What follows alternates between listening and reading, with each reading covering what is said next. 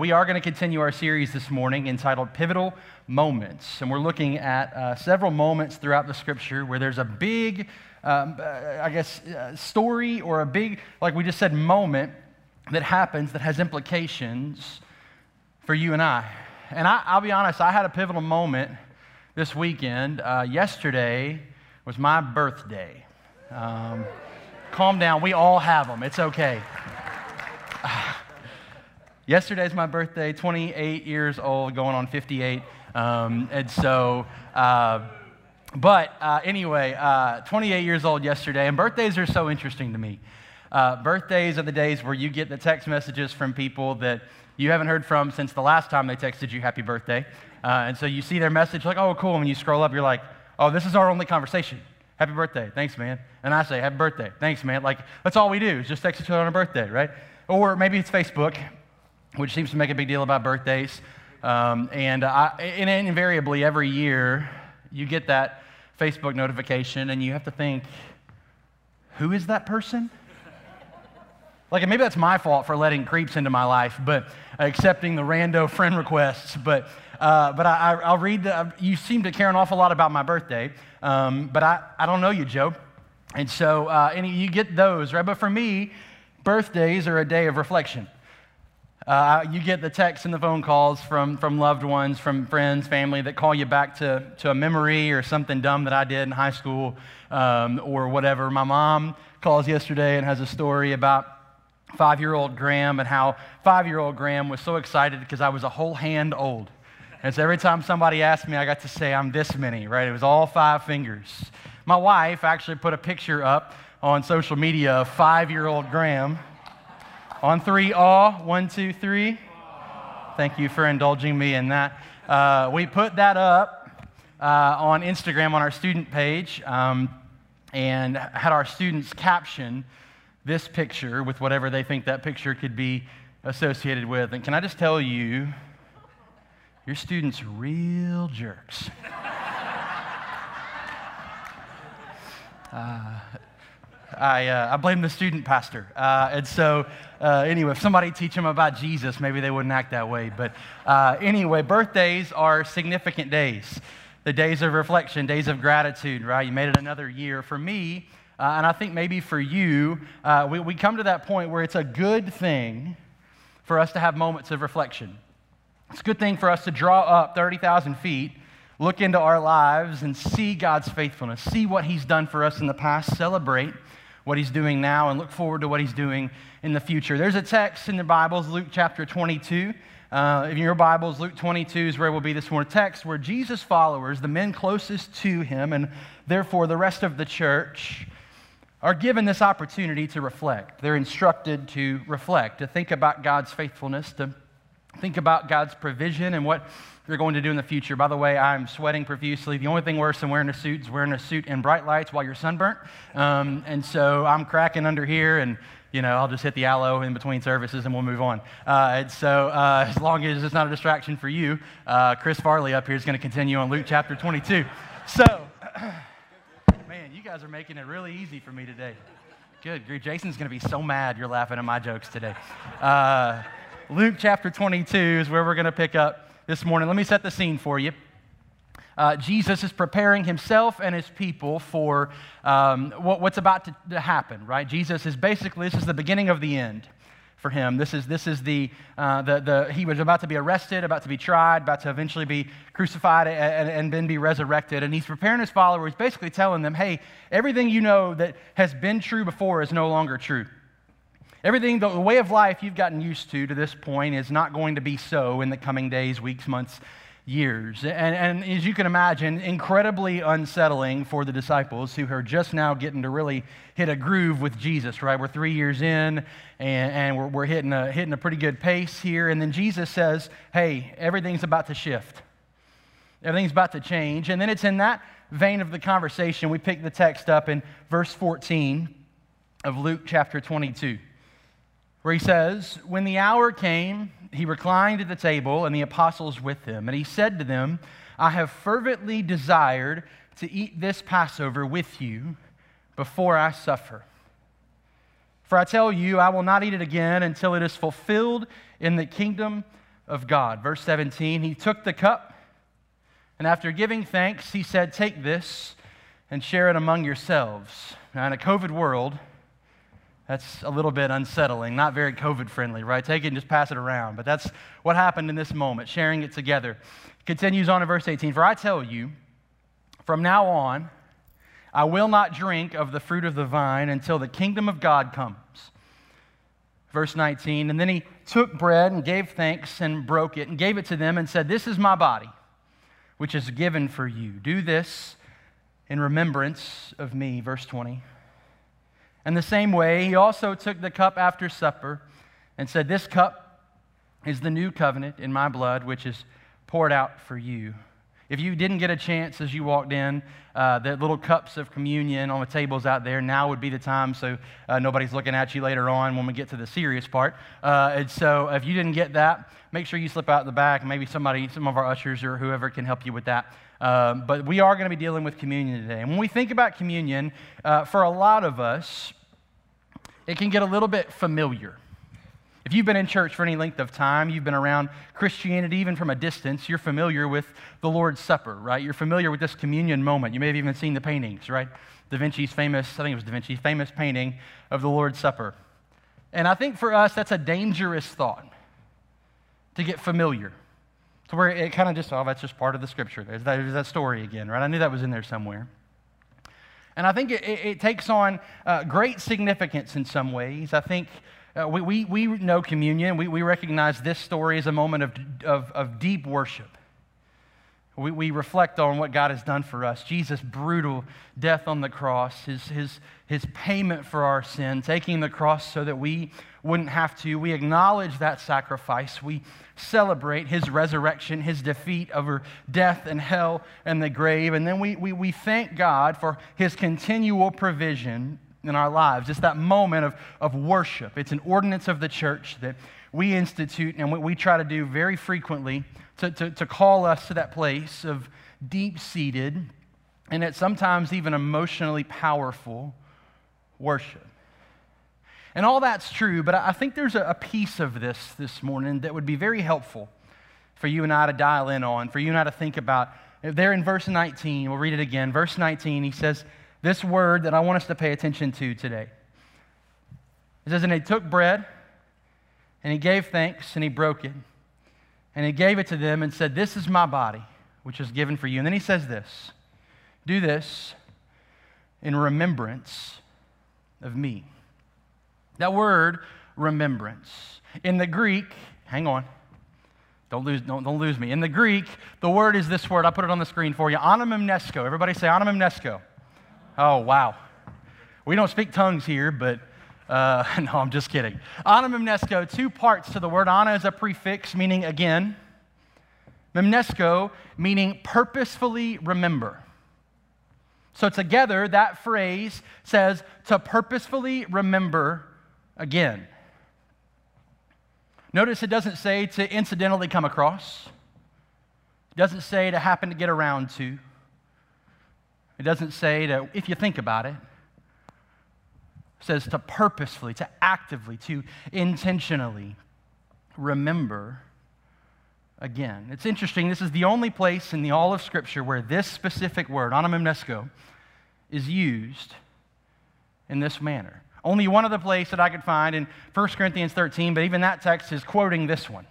This is the only moment where Jesus uses this specific word. Why?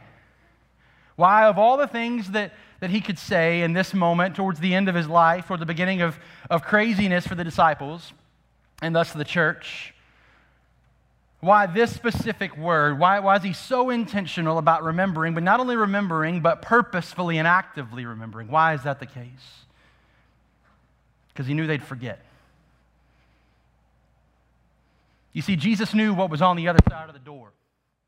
Jesus, Jesus knew what was about to happen for the disciples. He knew that uh, life was about to get crazy. He knew some of them would be imprisoned, would be isolated, be punished, beaten, some of them even killed for the sake of the gospel. He knew that once he sent his spirit in Acts chapter 2, that life was about to get wild. Stuff's going to start piling up on the desk, right? The church has been launched, and, and there's all kinds of work and ministry to be done. It's going to get busy. The pace is going to pick up a little bit, and your life's about to get crazy. I, I think he also knew that there'd be moments where life would get so loud that it would be so difficult to hear that still small voice of the Spirit of God. He knew, and so he tells them to purposefully remember again because he knew they need to be reminded. And to be totally honest, friend, I, I think you and I are very similar. I don't think we're all that different from the disciples. I don't think that message is only intended for them. I think, if we're honest with ourselves, I think that it's possible that there's a lot that we can relate to and all of that. I think with the commitments that we have, sometimes life gets a little bit busy. I think with, with work, with kids, with family, sports, obligations, commitments, social events, business trips, all of the different things that go on, that sometimes for us, life can get so loud, overwhelming, that we can forget Jesus. Maybe circumstances can become so difficult, so hard, you can go through things that cause you to grow distant. And you forget about the Lord. And we never say it that way, right? We never say, oh, I forgot Jesus. That, that, that seems unnatural. And even for me to say it that way, I think can, can, can, it can just feel weird, right? Like, of course I wouldn't forget Jesus. We wouldn't say it that way, but it, it might sound crazy to hear that, but it's, I don't think it's that it's an intentional distance. I don't think that we purposefully walk away from the Lord. I don't think that we, we, uh, we, we actively choose to, to, to separate ourselves from God. I don't think we wake up in the morning and go, no, I don't want anything about Jesus today. I don't, I don't think that happens. It happens over time. We don't wake up one morning and throw it all away. We don't wake up one morning and, and realize, like, oh goodness, I was close yesterday, now I'm not today. No, it's, it's, it's, a, it's a slow fade, it's a gradual turn. It happens over time, and it just kind of happens. Or one day we look up and realize there isn't a single thing on our calendar that could not happen apart from the very presence of God. We take inventory of our lives, we look at our commitments and our, our schedules and our obligations and the, the pace of our lives, and we begin to realize hey, this is all fine, but the Lord is really in none of it. I'm asking Him to bless it, but I'm asking Him to grow a seed that I haven't planted. And we look up and we realize, oh boy, I've become so self sufficient. I've lost my dependence on the Lord as a pursuit of independence. I've become so structured and programmed that I've programmed the Lord right out of it. I've not left room. There's no margin. There is no connection. And, and I don't think that we intentionally do that. I think it just kind of happens. Life forces us in that dire- direction. I think this is what the words of Robert Robinson, who wrote Come Thou Fount, and when he said these words, prone to wander Lord, I feel it. Prone to leave the God that I love. Think about that. Prone to wander. I'm given to that. And I leave the very God that I love. This is why Jesus would use this word. Purposefully remember me. And it's in that moment that moment of realization, of conviction, of, recognizing that there's a gap, that there's a distance, that something has happened to cause a void, that you and I have a decision to make. Are we going to continue to walk in independence, self sufficiency? I don't need nobody's help. Or will we come back to the table? It says that Jesus reclined at the table very casually, wanted this moment to be a personal moment. Will we come back to the table? That is, will we choose to pause, press pause on life long enough to allow ourselves to remember? Will we lay aside our independence, our busyness, our commitments, and the pace, and maybe even for some, our, our sin. We lay it aside long enough to come back to the table. Warren Wiersbe, a great theologian, man of God, he passed away, went to heaven a couple years ago.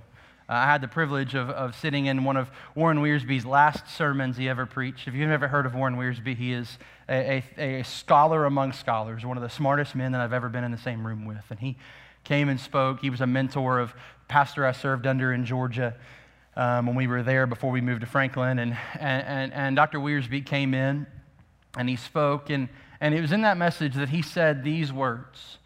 He's talking about communion, and he said, The Christian who walks with the Lord and keeps constant communion with Him will see many reasons for rejoicing and thanksgiving all day long.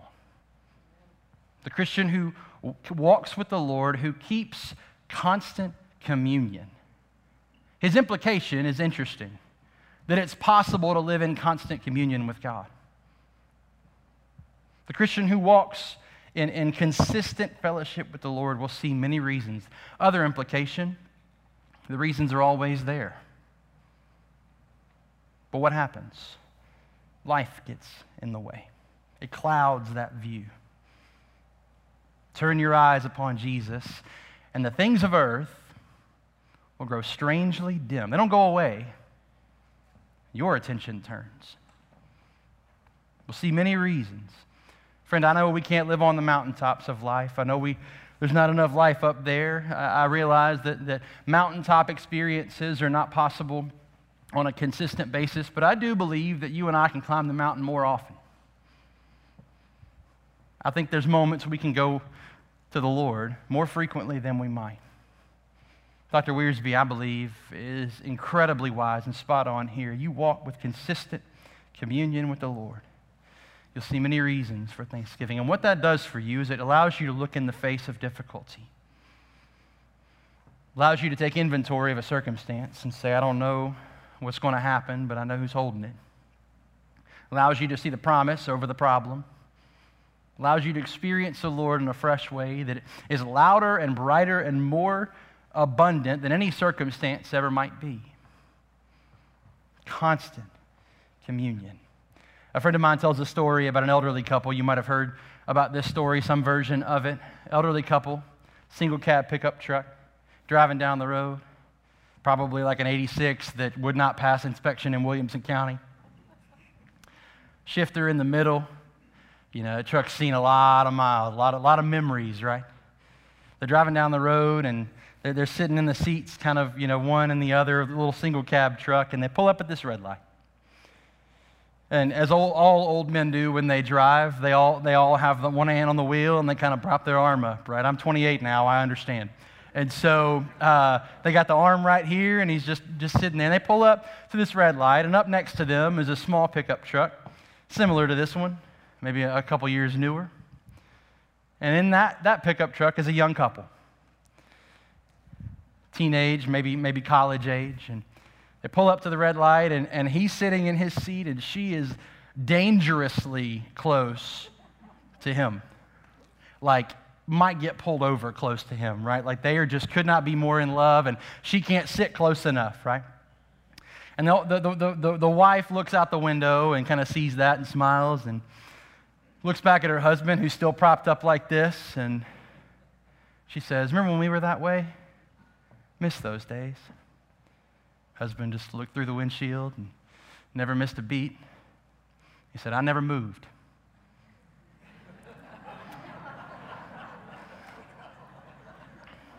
See, he can't move. He's sitting in the driver's seat. So he looks over, and it's that moment the wife has a decision to make, right? Swallow the pride. Oh boy, there's really no getting out of this one, right? So what does she do? She quietly just kind of slides over just kind of scoots back closer to the, the driver's seat, right? I think my wife might have a different reaction, but you know, it is what it is in my house. Uh, but that the wife has that moment of having to slide back over. Why? Because he never moved. Friends, I think communion moments are the same way. I think we look up one day and realize, man, you remember how distant or how, how close I was at one point? Maybe you see that in the life of someone you know. You see God moving, and even a young person or an older person or a friend, a family member, someone that you see even at church, and you're like, man, I remember when that was me. Or I remember when I was crying during worship. I remember when I was lifting my hands. I remember when I was serving. I remember all those things. And you have to ask yourself, what happened? Who moved? It's communion moments like that that give us the opportunity to scoot across the seat. Come back. Slide back over. Come back in the arm like you're 16 again. And you sit with the Lord. You come in close. We return to the Father like a kid coming back from college, dirty laundry and all. By the way, teach your high school students how to do laundry. Can we just, just for a second, let, us this, this is just me. Teach them to wash clothes. Back over here. All right. Uh, so, uh, but you do. You, you bring it back in sin, shame, difficulty, circumstance, problem, worry, fear, overcommitment, over, overwhelmed feeling. You bring it all back in. And that's the moment when you come to the table. Slide back over. You come in close. You make that decision I'm coming back to the table. There's a moment recorded for us that kind of validates a lot of my theory about Jesus and why he would say this. In John chapter 21, you can turn there if you want to. John 21, so one book over, chapter uh, 21 of the book of John. Uh, I don't have that, that on the screen, guys. I apologize. Uh, this was an 815 edition, and so uh, this morning. And so uh, Lord hit me in the stem and said, hey, you need to use this. And I was like, all right. So uh, John chapter 21, where we see this moment. Verse 2 of John chapter 21 Simon Peter, Thomas, Nathanael from Cana of Galilee, Zebedee's sons, and two others of his disciples were together. The, the, the, the, the band was back together. This is following Jesus' resurrection. Last chapter of the book of John. Band's back together. In verse 3, Peter says, I'm going fishing. He's a real man, right? I'm going fishing. And they all said, We're coming with you. And they went out and got in the boat, but that night they caught nothing. Unsuccessful, right? No stories to tell. It doesn't make the paper. There is, it's like we ne- never happened, right? We're not going to tell anybody we tried tonight. And, and, and, they would go fishing at night. They went out at night because if they caught anything, they could sell it fresh in the market in the morning. And so in verse 4, it says, When daybreak came, Jesus stood on the shore. Remember, he's, this is post resurrection. Jesus stood on the shore, but the disciples did not know that it was Jesus. Verse 5 Friends, Jesus called to them, Friends, you don't have any fish, do you? Yikes. Unsuccessful. You didn't catch anything, did you?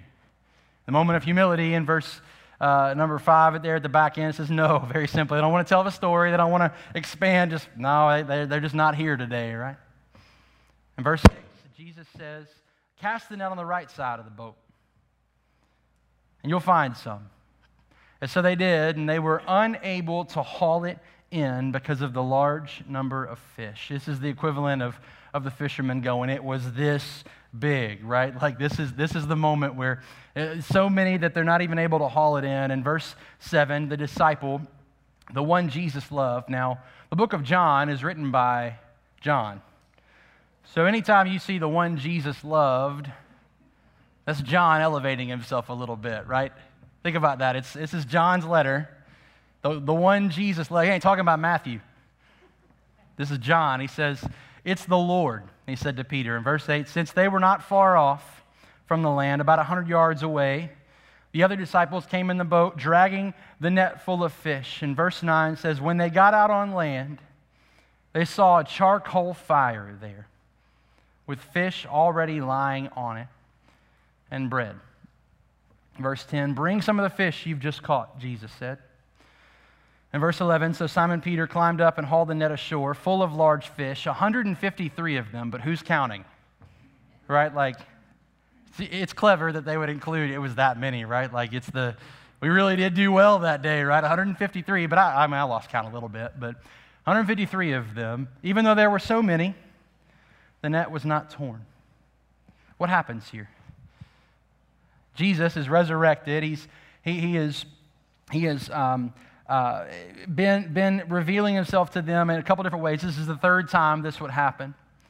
Comes from the shore. They're about 100 yards off. They go fishing. 100 yards off, and Jesus calls to him and brings them back in. But notice what he did. When they got out on land, verse 9 said, they saw a charcoal fire there. Jesus had prepared the fire. They saw fish already lying on it. Jesus already had breakfast on the stove. You see, he was prepared for their arrival. And then in verse 12, he says these words Come and have breakfast with me. Come and have breakfast with me.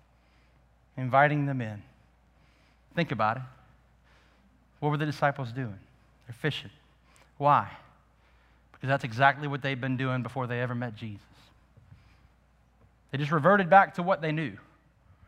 Well, I don't, I mean, I, I guess we just go back to where it started. I go back to, you know, just do, do what we were doing before. Go back to the old way of life. Go back to the, the things that we're comfortable with, that we, we know, I guess. And they'd seen so much of the Lord, seen his miracles, seen the work that he'd done, understood what he'd done for them. Yet their response following his resurrection let's just go back to what I did before. And so Jesus gets out, goes, and meets them.